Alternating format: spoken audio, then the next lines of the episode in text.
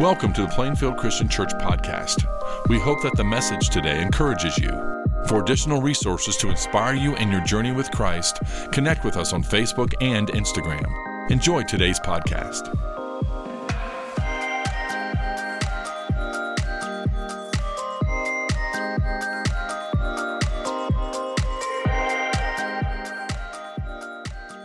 Well, hey, church, we've been in a series this month called A Clearer Vision of Dangerous Prayer.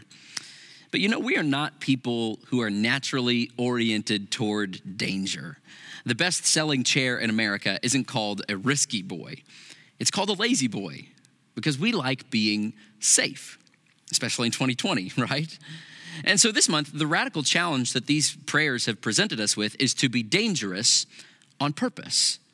Uh, because our natural tendency is to drift toward complacency, to become lazy boy people, to allow the rhythms of our normal everyday lives to lure us into stagnation rather than pushing us towards growth. And we all do this. We all make excuses for why we don't take risks for God and grow and dive deeper and do hard things. We all say these things like, oh, well, I'll, I'll, wait till my schedule isn't as crammed, or I'll wait till work slows down, or the kids get older, or money isn't as tight, or I'll wait till I feel confident. And little by little, as the clock ticks, if we're not careful, we can end up looking back on a life of bold prayers we never prayed, adventures we never went on conversations we left unsaid, words of truth that were never spoken, uh, gifts that we never offered, abilities we never maximized, sins we never confronted, lives we never touched. And listen, I don't, I don't want that for us, church. We were made for more than that. I don't want to just end up in my life sitting in a lazy boy someday with a, a, shriveled soul and forgotten dreams, living a life of shallow love and hollow prayer. No, the world needs a different kind of people. The world needs God's people, a people willing to be dangerous. Our family likes to go to the zoo, and uh, one of my favorite things about animals is the funny names for different groups of animals, right? We have a herd of cattle, and we have a flock of birds, and a pride of lions, and, and we know these, right? Uh, but did you know that a group of buzzards is called a committee? Can I get an amen? And a group of alligators is called a congregation. No offense. A group of owls is called a parliament, and owls do seem kind of British, don't they? Uh, a group of giraffes is a tower. A group of porcupines is a prickle. A group of flamingos is called a flamboyant. A group of cats is a glare. And we all know that's true. But I think the best group designation of all is for the rhinos. Did you know that a rhino can run up to 30 miles an hour? That's 44 feet per second. And what makes this even better is that this massive beast, thundering along like a jet powered army tank, can only see 30 feet in front of itself.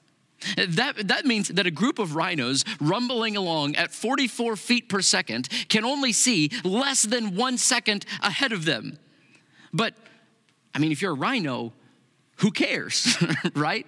Like if I'm a rhino, I'm not worried. Whatever's in front of me should be worried because I've got power. And so the rhinos, they just lower their horns and they go full steam ahead, which is why a group of rhinos is known as a crash. And one preacher says that we as a church should be a crash. Now, I don't have a rhinoceros here with me today, so I guess we'll just use a, a football helmet to symbolize this. Because, sure, it, it's 2020, right? We have no idea what's going on. We have no idea what's going to happen. We can't see what's ahead of us. But who cares? We walk by faith not by sight. We've got power. We are God's people filled with His omnipotent spirit. And listen, church, you were not born, you were not saved to be a lazy boy Christian. We are called to be crash Christians. So, so how do we get from here to here? How do we get off of our tail and on to our feet? Well, we get on our knees. We get on our knees. We pray these dangerous prayers that we've been going through this month. And so we're wrapping up our series now with this one last crash prayer. And this prayer might be the most dangerous one of all. It's the prayer of the prophet Isaiah in Isaiah chapter 6, where he says, Send me. Uh, so before we get to that prayer, though, let me just set the scene a little bit. Isaiah chapter 6, verse 1. Isaiah says, In the year that King Uzziah died, I saw the Lord. Now, hold on, let's just start with those first seven words. In the year that King Uzziah died. Now, that may not mean much to you, but if you lived anywhere near Jerusalem in the days of Isaiah, this would be like saying to somebody in New York City on the day the towers fell. You see, King Uzziah had been the king of Judah for 52 years. That's a long reign, and he was a good king. The military was strong, the economy was booming. But then in the year 739 BC, King Uzziah dies. And the very next year, the king of the empire of Assyria starts making his way toward Israel and Judah, pillaging and conquering. And so when Isaiah says here, in the year that King Uzziah died, he means in the year we lost our hope.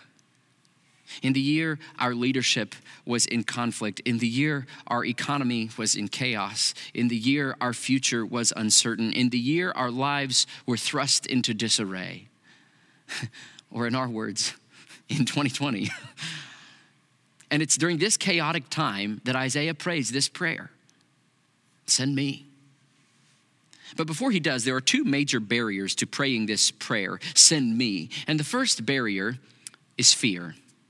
And I don't know, maybe Isaiah felt this fear. Certainly, people in his country did. But Isaiah says that three big things happen here in chapter six, and the first one confronts their fear. In the year that King Uzziah died, I saw the Lord. That's the first thing that happens here in the chapter. Verses 1 through 4. In the year that King Uzziah died, I saw the Lord, high and exalted, seated on a throne. In other words, calm your fear. Your country may be in chaos, but the King of Kings is still seated calmly on his throne. Uzziah may be dead, but God is most certainly not. Isaiah says, and the train of his robe filled the temple. This vision of God is so glorious that the very best Isaiah can do is just attempt to describe the hem of his garment. Above him were seraphim. That's a kind of angel, it literally means burning ones each with six wings. With two wings, they covered their faces, with two, they covered their feet, and with two, they were flying. Even the angels have to cover their eyes to shield themselves from the glory of God. Even the angels have to cover their feet to, to, to, to, to acknowledge their lowliness in God's presence. And Isaiah says, and they were calling out to one another, Holy, holy, holy is the Lord Almighty. The whole earth is full of his glory. You know, God is holy. He's totally pure, totally set apart.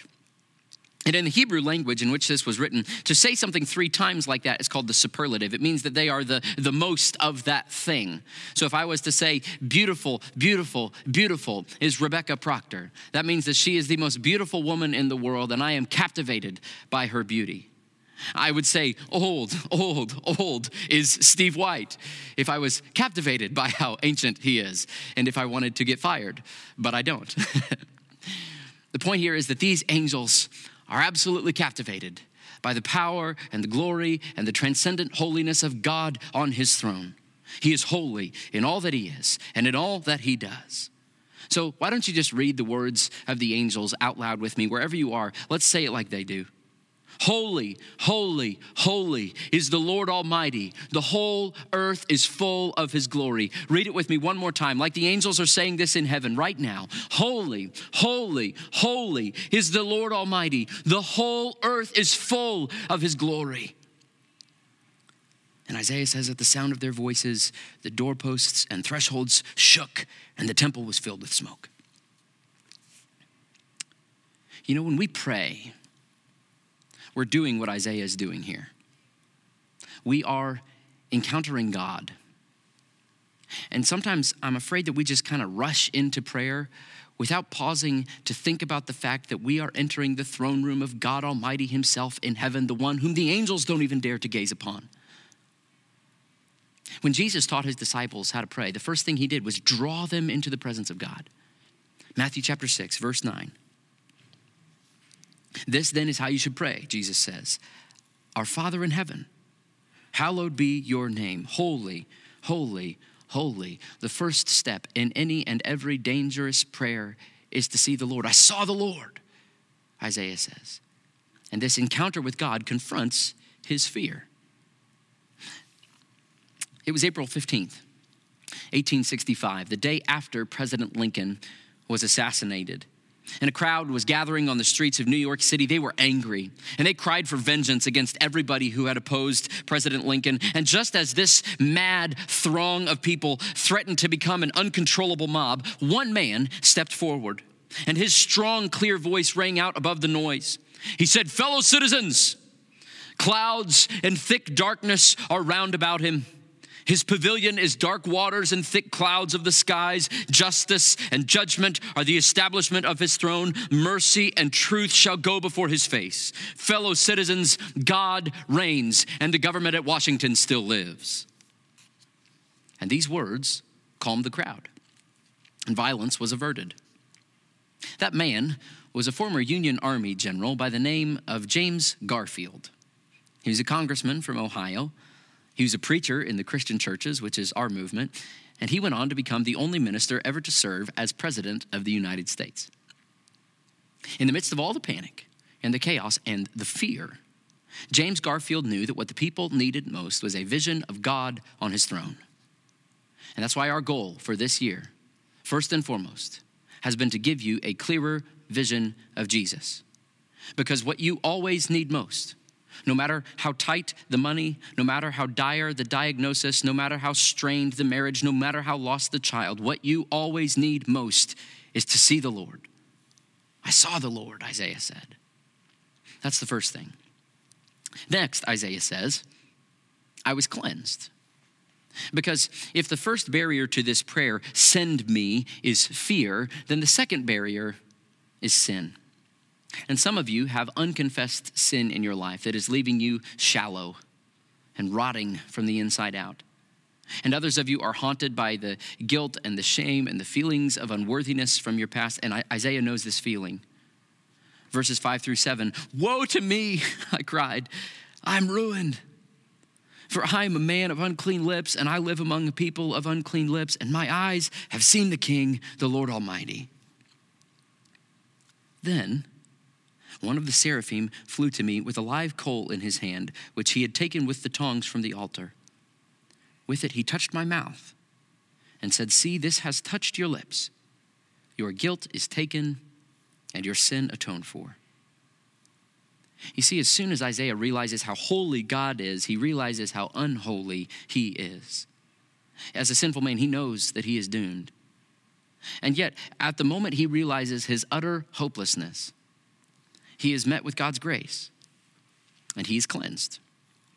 And the same is true for us. Hebrews chapter 9, verse 14 says, How much more then will the blood of Christ, who through the eternal Spirit offered himself unblemished to God, cleanse our consciences from acts that lead to death, so that we may serve the living God?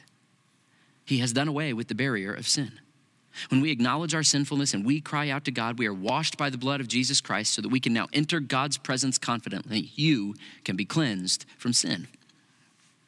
Isaiah says, I saw the Lord, I was cleansed. And thirdly, he says, I was sent. Because once you have received God's grace, you are sent to give it to others. Verses 8 through 13. Then I heard the voice of the Lord saying, Whom shall I send? And who will go for us? And here's our prayer. And I said, Here am I. Send me. Crash. I have no idea what I am getting into, but send me, God. Church, make that the cry of your heart. And God said, Go and tell this people. Be ever hearing, but never understanding be ever seeing, but never perceiving. Make the heart of this people calloused, make their ears dull, and close their eyes. Otherwise, they might see with their ears, eyes, and hear with their ears, and understand with their hearts, and turn and be healed.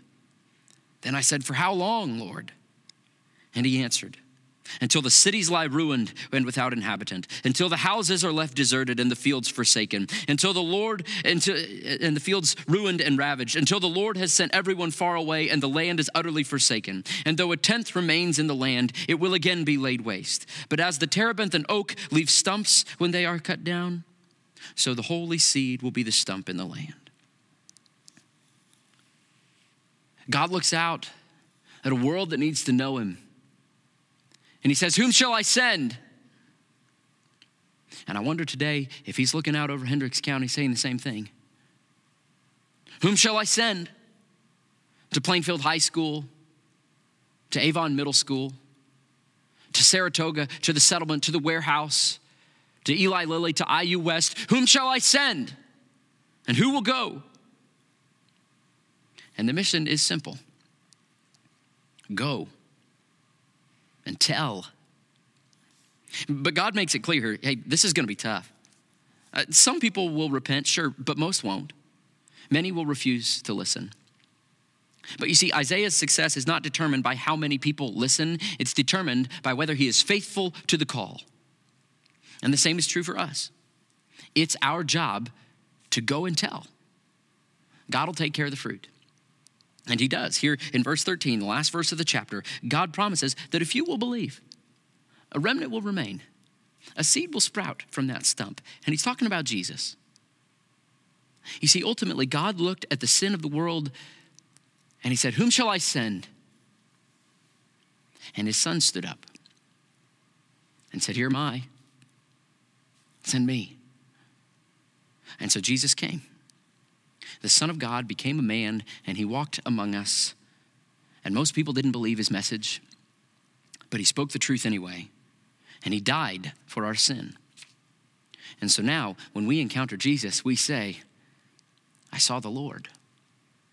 And when we believe in him, we say, I was cleansed. And when we're adopted into his family, now we say, I was sent. Because Jesus is now giving us this same task. John chapter 20, verse 21, he says, As the Father has sent me, so I am sending you. So here's the challenge, church get out of the lazy boy and onto your knees. Pray the prayer of Isaiah chapter 6 Hear my, send me. You see, this is where we set aside our fear and our sin, and even when we can't see what's ahead, we put our horns down and we crash. So, so look around you, church. Who's the person in your life who's furthest from God? Look around you. Who has God placed in your life who needs to feel his love and hear his truth? And then pray. Here am I. Send me. And I know that some of you have been praying for a long time for a lost friend or family member, and I don't know how exactly God will answer that prayer. I don't know how your story will end up. But He will hear you, and He will use you, and He will answer. I'll finish with a story that one author tells about a man named Doug and his friend Bob. Doug runs a ministry in Washington, D.C., and one time he met a guy named Bob. Bob was an insurance salesman and a brand new Christian. And, and one day, Bob got really excited reading the Bible when he saw what Jesus said that if you ask whatever you will in my name, you shall receive it. I'll let the author tell it from here. Is that really true? Bob demanded. Doug explained, well, it's not a blank check. You have to take it in context in the teachings of the whole scripture on prayer, but yes, it really is true. Jesus really does answer prayer. Great, Bob said. Then I got to start praying for something. Uh, I think I'll pray for Africa. That's kind of a broad target, Doug said. Why don't you pray for just one country? Narrow it down. All right, I'll pray for Kenya. Do you know anyone in Kenya? Doug asked. Mm, no. Ever been to Kenya? Mm, no. Bob just wanted to pray for Kenya. And so Doug made an unusual arrangement. He challenged Bob to pray every day for six months for Kenya. And if Bob would do that and nothing extraordinary happened, Doug would pay him $500. But if something remarkable did happen, Bob would pay Doug $500. And if Bob did not pray every day, the whole deal was off. So Bob began to pray. And for a long while, nothing happened. Then one night he was at a dinner in Washington, and the people around the table explained what they did for a living. And one woman said that she helped run an orphanage in Kenya, the largest of its kind. Bob saw $500 suddenly sprout wings and begin to fly away, but he couldn't keep quiet. Bob roared to life.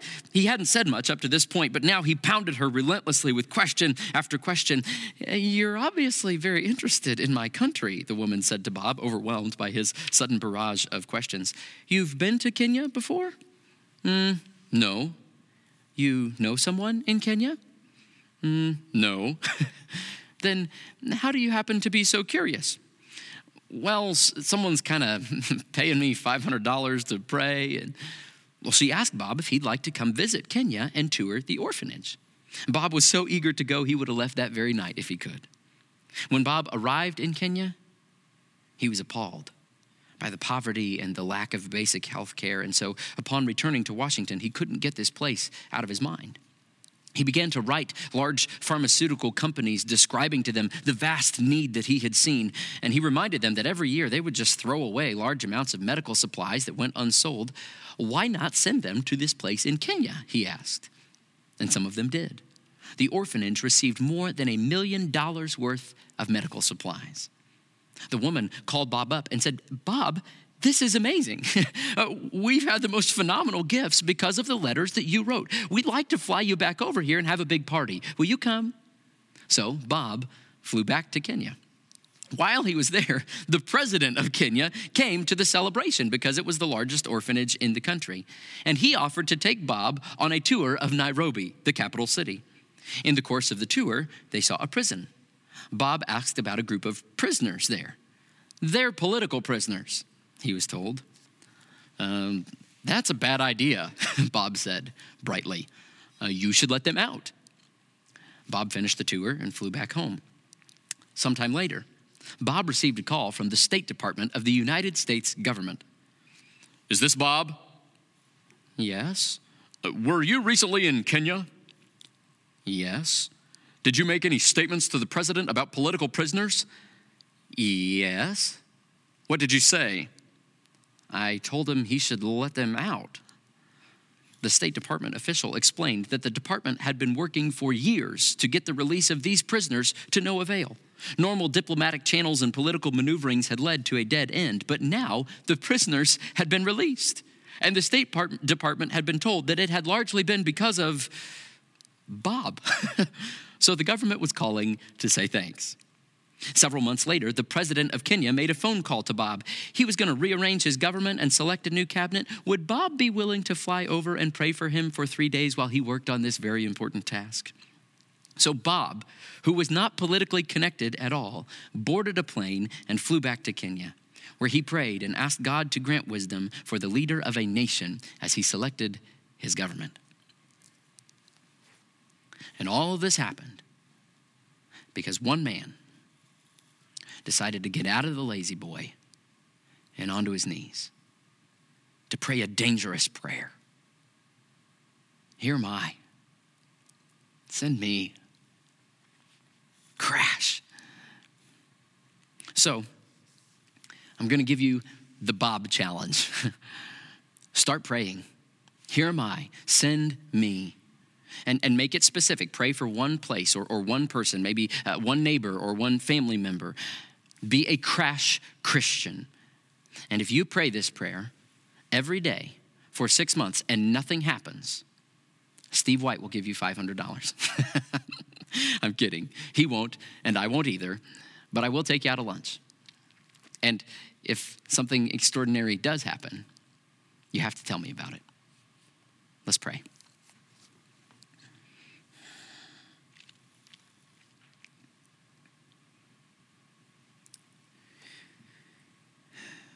Holy, holy, holy are you, Lord God Almighty. The whole earth is full of your glory. And we are humbled, God, that you would allow sinful people like us to come now into your presence, to see you, to encounter you, having been made clean through the blood of your Son. And God, uh, we recognize our weakness but we're asking you to disturb us and to grow us and to challenge us. We want to be people who pray these dangerous prayers. So, God, unite us as a church. Show us your glory. Save us from our little faith. Search us, weed out our sin, and send us. Here we are, God, send us. God, I pray that some of these people who are hearing my voice, I ask you to call them into full time vocational ministry. For some of these people who are hearing my voice, God, I ask that you would call them to the mission field. And for every single person right now hearing this, Lord, we ask that you would send us.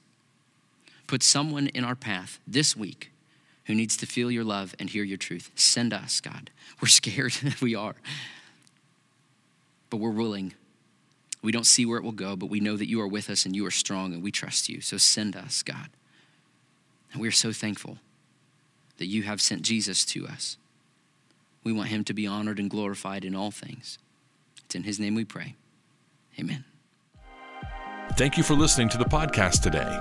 It's our desire for you to grow in your understanding of Christ's love as you partner with us in our mission to love all people to new life in Christ. If you have any questions about our church or would like to plan a visit with us, go to plainfieldchristian.com. If you would like to receive our podcast every week, we encourage you to subscribe to the Plainfield Christian Church podcast on whatever podcasting platform you prefer. Have a great week.